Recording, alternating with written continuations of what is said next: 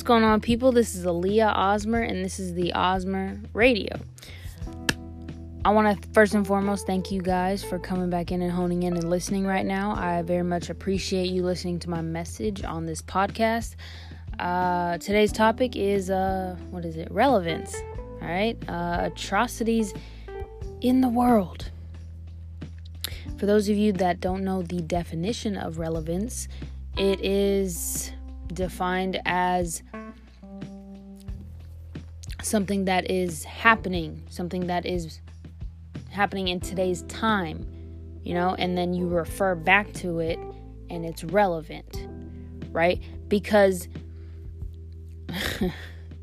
here's the thing i'm gonna go deep on this message i'm gonna go so i'm gonna, i'm going in all right because when i'm passionate about something I, I i get lost you know i I'm gone. That's the word. I'm gone. History is repeating itself. You know, pain and suffering is traveling years and years down the line from the past. And everything that's happening, you know, just everything. None of this is new. And, and that's the thing. Many people are just so surprised why all of this all of this is happening because it's a new time. They think it's not supposed to happen anymore. But it's happening. You know, none of this is new. The generation is new, but it's all reruns. You know what I'm saying? And that's that's that's that's disheartening and that's sad. But that's the truth. You know what I'm saying? So this generation is slowly falling into patterns of thinking, of living, of being. It becomes water to fish. You know what I'm saying? So like in the in the music video This is America by Childish Gambino. I mean, you know, you know when he's dancing with a group of young teenagers talking about materialistic possessions while the environment around them is as in violence, police brutality, relevant injustices are reflecting the truth in today's world. Like the truth of Stephon Clark, Michael J. Brown, Trayvon Martin, etc. Those these men are a direct reflection of every person that has suffered from the conflictions by the system, from the system, to be detained for the accused suspicion of who they appear to be or look in public. And it's just, it's like, damn. It's just, really? This generation everything is watered down. The truth is is not people are very ignorant to it.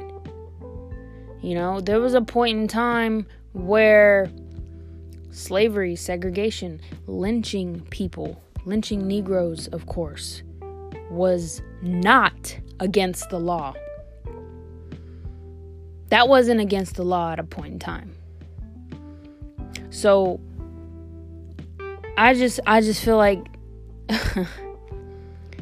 we as people are being influenced by the system to be veered towards an ambush. And by this meaning the government society has created controlling tactics as in the media, social constructive definitions of beauty, power, self-worth and conditioning for colored people to feel perceived as inferior in the white supremacy to dilute the truth of reality. It's all watered down. You know what I'm saying? So honestly, I don't think I should be talking for about this topic for so long because I could probably go on for an hour, but I'm not going to. You know? So we got to face this message. You know, because it's the truth. It's the truth. So, all I'm saying is we got to wake up from the comforting lies. All right? And we got to confront the uncomfortable truths of reality. That's all I'm saying. That's all this message is about. Confront the truth, acknowledge it, gain self knowledge of thyself. That's it.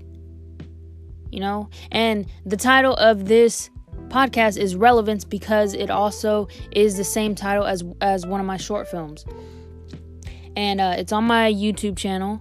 But I did revise it and I did construct that short film to make it even better. It's actually a lot more powerful now.